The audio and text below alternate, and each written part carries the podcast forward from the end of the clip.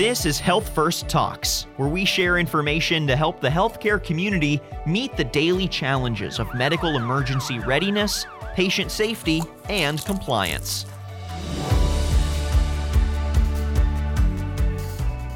Hi, everyone, and thanks for joining the Health First podcast. We are so happy to have Dr. Scott Cohen and Dr. Fiona Collins with us today talking about safeguarding the air we breathe, part two. In part one, we discussed that SARS CoV 2 is airborne and dose related exposure with CO2 levels.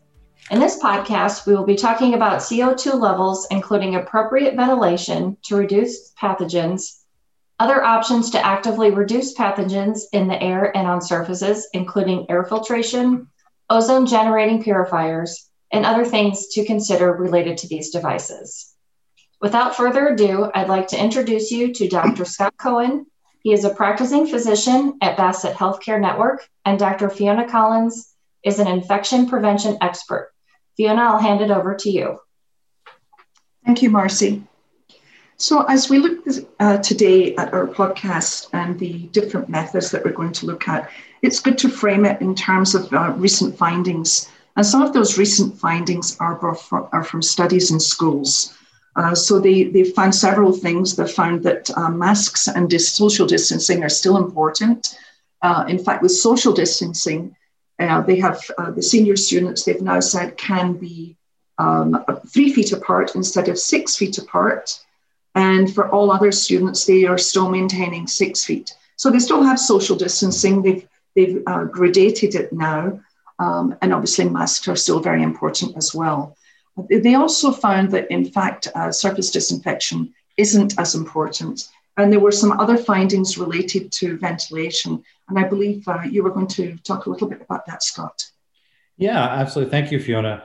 You know, it's interesting. As you said, we've really found lately that the biggest issue that we see for SARS CoV 2 transmission is air, air quality and you know we try to think how can we judge what the air quality is in any room or space especially obviously public areas?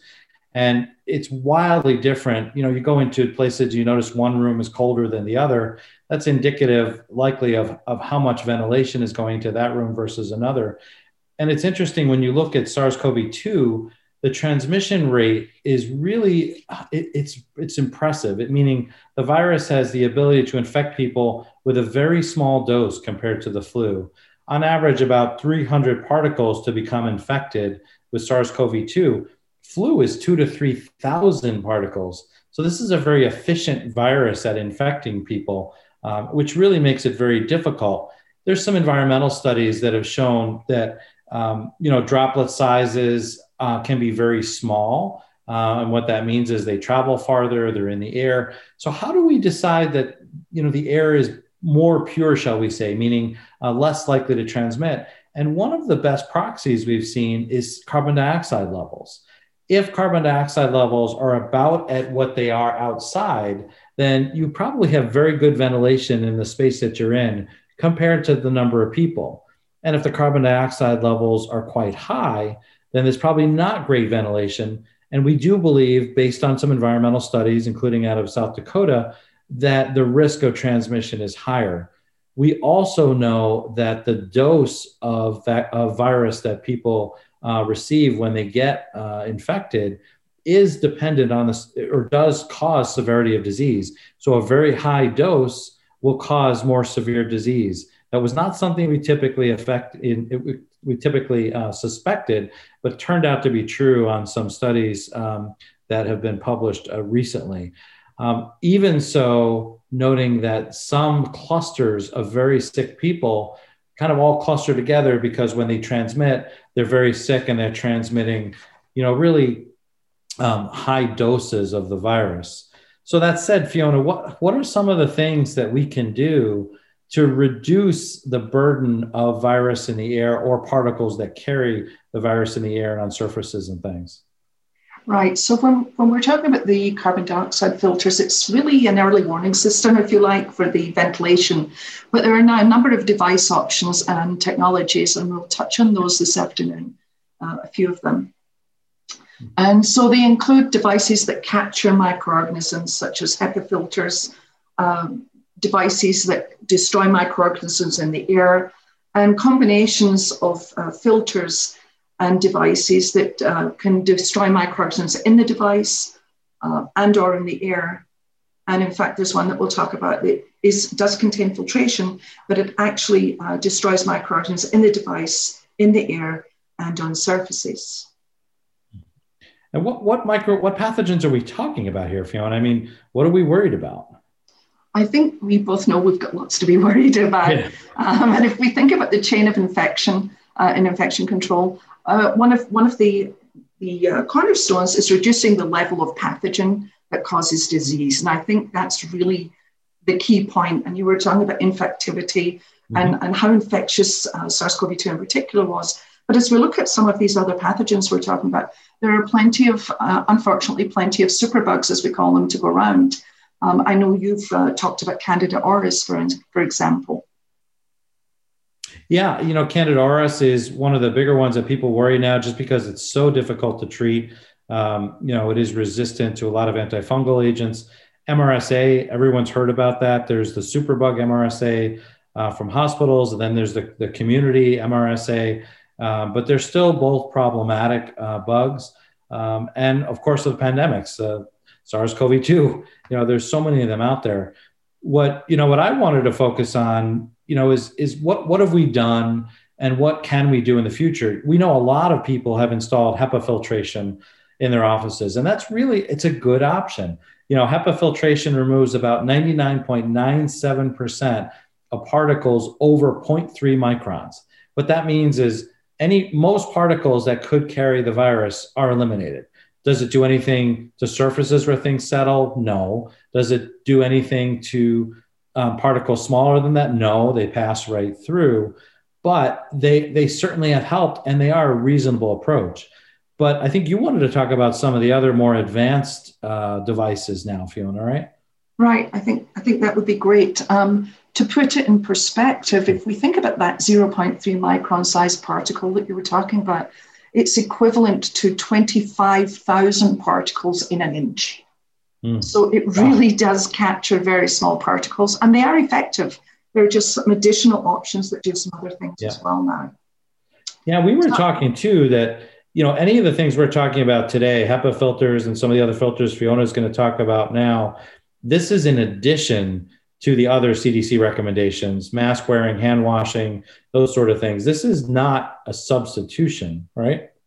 That's right. They're adjunctive devices. So they're for use in addition to the CDC recommendations. So, for instance, if it's uh, surface disinfection, it's in addition to the recommendations and guidance on cleaning and disinfection of clinical contact surfaces. It's absolutely not instead of. Okay. What were the other devices that that we're talking about now, or, or that are out there now that that are interesting uh, for well, surface and air cleaning? Yeah, so there are ESP air purifiers or electrostatic precipitators. They've been around for a long time. They're another method of basically capturing the particles. And instead of using HEPA filters, they're, they actually have a, the particles become charged when they go into the device, and they're trapped by a plate that has the opposite charge and then periodically they're removed. So it's a similar idea. It's capture uh, rather than kill, but again, efficacy is greater than 99%. As we look at some of the others, uh, they typically, um, they're, they're all sucking air in basically at some point in the process. And they typically have at least one and quite often two or three filters. And it would usually be a pre filter that removes larger particles, um, a HEPA filter and then another filter uh, that will removes, remove gases. So there are different types. When we get to the ones that uh, destroy the molecules or the, the, microorganisms in the devices, it's typically oxidizing molecules. No, that's uh, not typically, but, no, devices. Pardon me?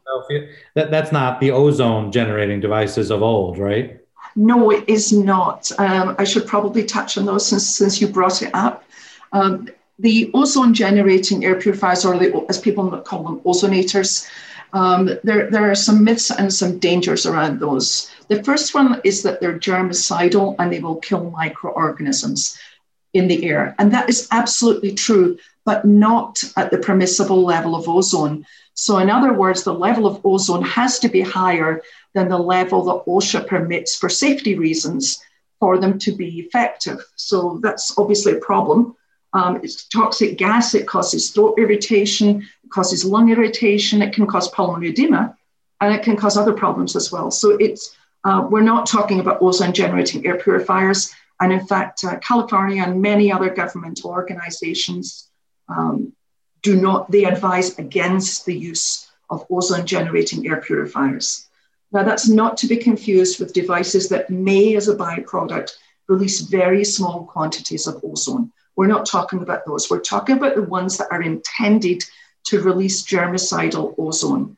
Uh, but in fact, if they do, they're at too high a level. So, no, we're not talking about those. Uh, some of the others will uh, kill microorganisms in the air, and that's uh, typically also through the release of an oxidizer. There um, is one on the market called uh, uh, Medical Guardian.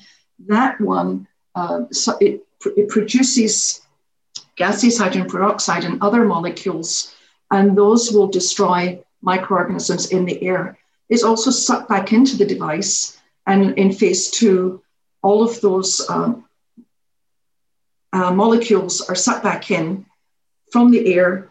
Contaminants are ionized, they're trapped, they're filtered, and then they kill the microorganisms. So it has two phases, and uh, this is the one that is effective on air and on surfaces. Okay. Yeah, and it's interesting. Um, the ActivePure and several others as well. One of the things we have to consider for the future, first of all, why do we even need you know these devices now um, i'm talking about all of these hepa filters and others with you know pandemics here how did they come about but also that these devices are they're safe they're safe to use with people in the room they're meant to be used continuously yes they're fine but you know i struggle as a physician you know why is this happening? Why, why are we getting these pandemics these super bugs you know all these other things? And as we wrap up here i mean just something to leave our, our listeners with can can you go through a couple like what what has caused all this? Or what do you think is causing these things? And what will bring out zoonoses and pandemics in the future? We know that there was widespread use of and unnecessary use of antibiotics. So basically misuse of antibiotics and a lack of antibiotic stewardship on the other side of things uh, we know that population is increasing there's greater population density in many places that also means in some places they're living close to non-domestic animals and so the risk of transfer of uh, microorganism disease from animals to humans, so zoonosis or zoonotic infections, is also increasing. Um, and I know you have some other thoughts on that as well, Scott. Yeah, as we wrap it up here, you know, I think a couple different things really um, strike me as well. Travel, you know, global travel. Yep. If something's in Europe, it's in the US instantaneously. We found that out with China, Europe, and the US and other places. Some of the other things, you know, vaccine hesitancy, where you know now we're having not everyone vaccinated who should be because they worry there's politicizing of of medicine you know which is not really our goal here obviously but you know i think one of the things we'll have to look forward to is like on our next podcast what are some of the technologies that are up and coming that will help us you know in the future meaning deal with future pandemics or even you know um, other side other ways of dealing with um, you know illnesses widespread illnesses. And uh, we hope you'll come back and join us next time when we uh, talk about these uh, future technologies. So thanks for joining us tonight